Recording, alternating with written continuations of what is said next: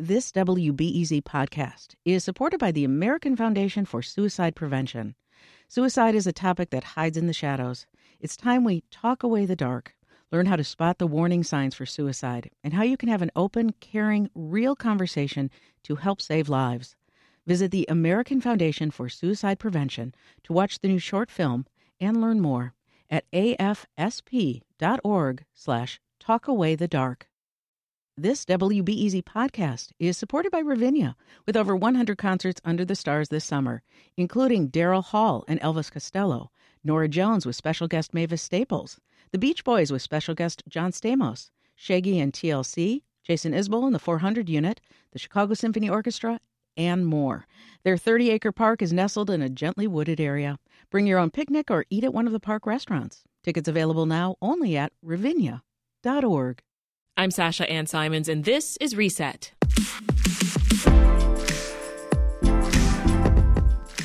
A pressing problem that hasn't gotten as much attention since the start of the COVID 19 era. Opioid overdose deaths are at an all time high. How can the U.S. reduce drug overdoses? Well, one strategy is to create what's called safe injection sites. These are places where people can ingest drugs under the supervision of trained staff. There are over 120 of them in countries like Canada, Australia, Germany, and France. Last November, New York City opened the first safe injection site in the U.S. So could Chicago be next? Well, joining us to discuss legislation that would allow for safe injection sites in Illinois is the bill's sponsor, Democratic State Representative LaShawn Ford. He represents Chicago's west side and western suburbs. Welcome back, Representative. Thank you, Sasha, and Happy New Year to you. I'm Same so happy you. to be with you. Thanks for joining. Also, here is Karen Bigg. She's Director of Community Outreach at the Chicago Recovery Alliance. Welcome to Reset, Karen. Thank you. Representative, I'll start with you. Your West Side District really is the epicenter of overdoses here in Illinois. So tell us what's been happening over the last two years. You know, Sasha, I would say that with the pandemic impacting the Chicagoland area in Illinois, um, there was somewhat of a disconnect with care and patients being able to have access to their medical homes. And I think that there was a hiccup there, and people were not able to um, continue their MAT, the medical assistant treatment. And so we saw a big increase in the number of fatal overdoses on the West Side um, during this um, pandemic. So we know that there's a pandemic now, but this has been an epidemic in Chicago and on the West Side of Chicago for a very long time. Uh, Karen, I want to read some some startling numbers to you, picking up where the representative left off. There were 647 overdose deaths in Cook County in 2015, and 2021's total is expected to be more than 2,000. Opioid overdose deaths in Illinois increased 33 percent just in one year, from 2019 to 2020. This is something you come in contact with on a daily basis, Karen. So, do these numbers reflect what you're seeing? Absolutely. And it's a little disheartening considering we distributed last year over 40,000 doses of naloxone and had a reported over 900 reversals of opiate overdose. So it's stunning and it is what I'm hearing from people losing friends and, and family members. Let's talk about the timing of this. Uh, experts are saying that the pandemic is causing folks to do drugs alone, and that's leading to more deaths. Are, are you seeing that too, Karen? It is. It's one of our primary messages is do not use alone in addition to having naloxone. It's great to have naloxone, but you can't use it on yourself. But yeah, people are feeling isolated and um, having trouble um, staying connected to their networks. Yeah, so the pandemic is impacting their support networks. Exactly. How is COVID disrupting people's supply of drugs? Are they going elsewhere? Yeah, so usually someone would have a trusted resource, and often they find out that those dry up um, at a moment's notice, and they'll have to go to a strange location where they haven't utilized the product before. Um, we have a drug checking program, but you have to wait to use the drug before you can get it checked. You have, you know, we can only do it certain days a week. So that has been a big issue. I see. Well, uh, the city since October uh, has been distributing free test strips for people to test their drugs for the presence of fentanyl. Has that had an impact? Yeah, it it does. We've we've also distributed 4,800 fentanyl test strips, um, so that is a big help to people. In fact, I just had a phone call from a gentleman over the weekend who needed some help going, you know, through the process. So people are definitely doing it, and I think that indicates that you know it's having a big impact. Representative, you are the sponsor, as I mentioned, of a bill that would allow for safe injection sites here in this state. What would these sites look like? And what exactly are you proposing here? Yeah, so Sasha, I think that we want to make sure that we have what you call overdose prevention sites. You know, in New York, I think they have safe injection sites, but we need to make sure that the people recognize that this is almost like a medical home setting where people could come in because people not only do they inject um, heroin, but they also snort it. So our sites will be classified as overdose prevention sites, and it will be a place where you can somewhat have wraparound services.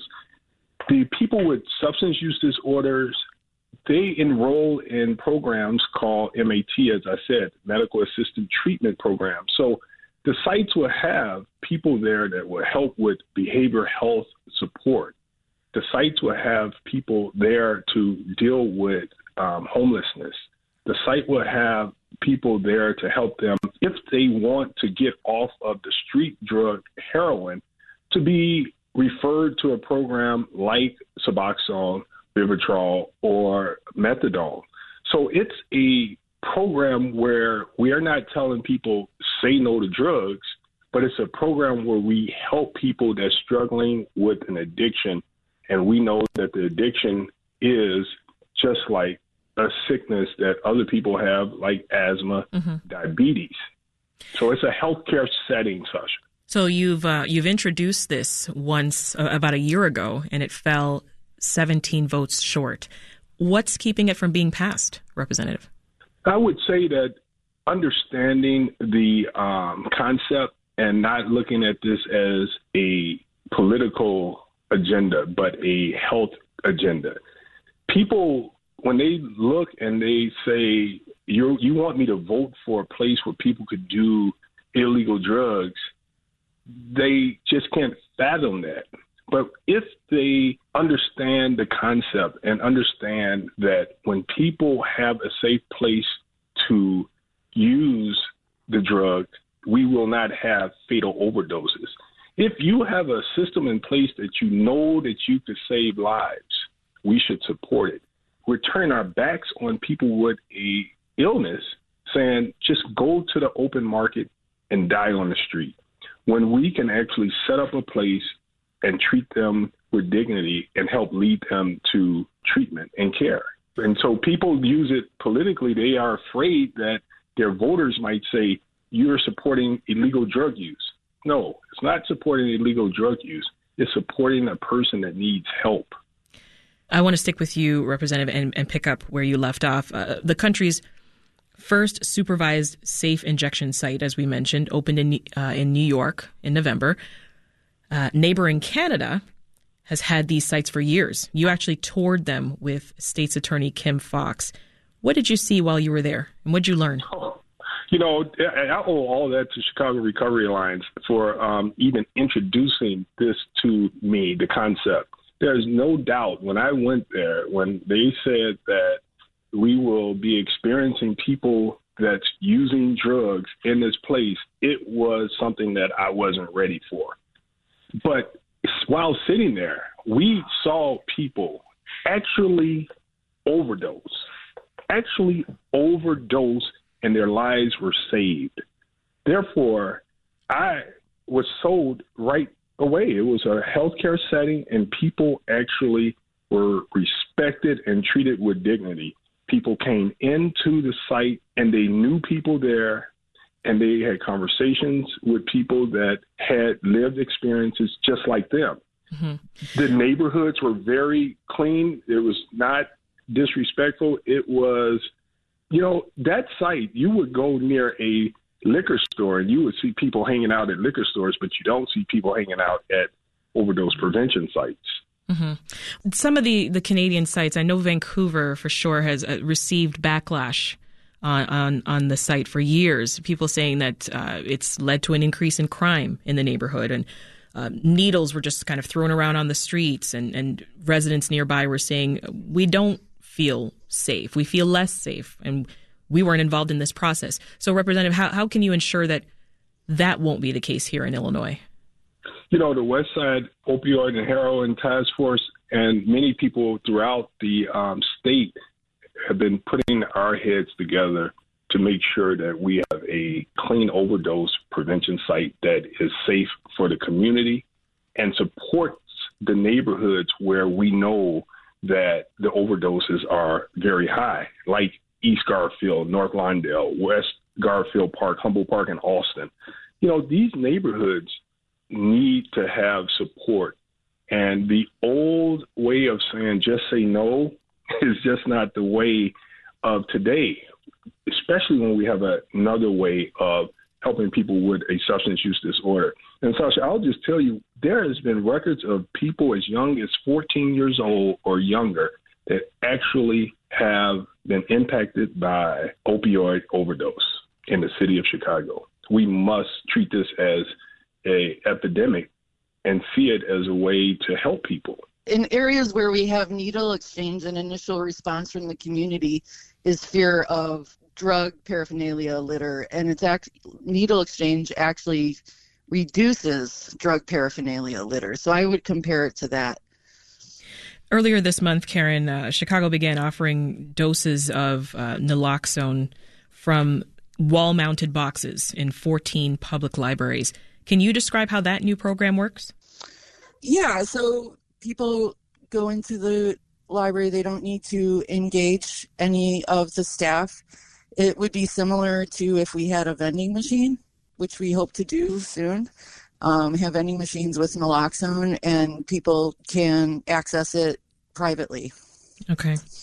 I know this this hits uh, close to home for you, Karen, because uh, people who use drugs, a lot of them think that they'll never have a need for naloxone, right? That they're not going to overdose. But you know firsthand, anyone can overdose.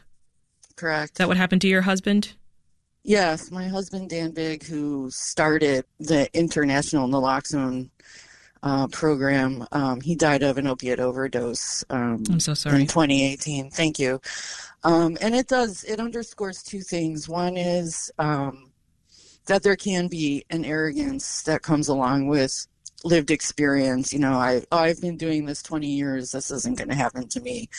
But you know it's like a roulette wheel and you don't know when it's going to happen. Second of all my husband was in his late 50s and had some health problems diabetes he was a little overweight. And that contributes to opiate overdose risk as well. Your your body just doesn't bounce back as quickly. Mm. what is the status of the bill representative ford? Right now we're working with the stakeholders. You know, the best thing about being elected, you can listen to the people. And so we're working on an amendment possibly to see if we can do a pilot for Chicago only. Um, many people in the state are believing that, you know, they're not ready to just open this up to the entire state. Hey, try it in an area where the need is the most. Mm-hmm. Um, but I hear people in my uh, rural parts of area, my colleagues saying that they believe that they need it in rural parts of Illinois as well. And Sasha, I, I just want to say that studies show that needles needles on the street are reduced when you have overdose prevention sites mm-hmm. available. So the nuisance of needles is reduced, and people are more likely to be um, taken off of street drugs and led to possibly um, MAT program. So there's a strong case for overdose prevention sites in Chicago. Well, given the, the previous criticisms, Representative, do you think that now this bill has a better chance of gaining the support that it needs to be able to pass? Yeah, Chicago Recovery Alliance and the West Side Opioid Heroin Task Force they, and all the stakeholders have been um, working very hard. You know, we got Lawndale Christian Community Hospital that's a part of the task force. Dr. Huggett, he's out there uh, working on Jackson and Pulaski, and we see this being a need, maybe even right there. And I'm talking to um, my colleagues about it, and they're looking at the numbers. So in government, when you want to pass something, you have to teach people why it's important. So we're going to continue to do our job of educating the Springfield politicians and try to convince them that this is the right thing to do. Karen, what do you think is the right thing to do? I think we need to encourage people to become educated, stop putting our heads in the sand and denying the problem or demanding unrealistic abstinence, which we see has not worked over all the years of the, the drug war. The drug war has caused so many more problems than the drug itself, and we need to start coming up with creative solutions like the safer and uh, the uh, overdose prevention sites and vending machines, increased needle exchange. Just be more creative. That's Karen Bigg, Director of Community Outreach at the Chicago Recovery Alliance, and Democratic State Representative LaShawn Ford. Thank you both. Well, that's it for today's reset. For more of our interviews, subscribe to this podcast and please give us a rating. It really helps other listeners find us. I'm Sasha Ann Simons. Thanks for listening. We'll meet again tomorrow.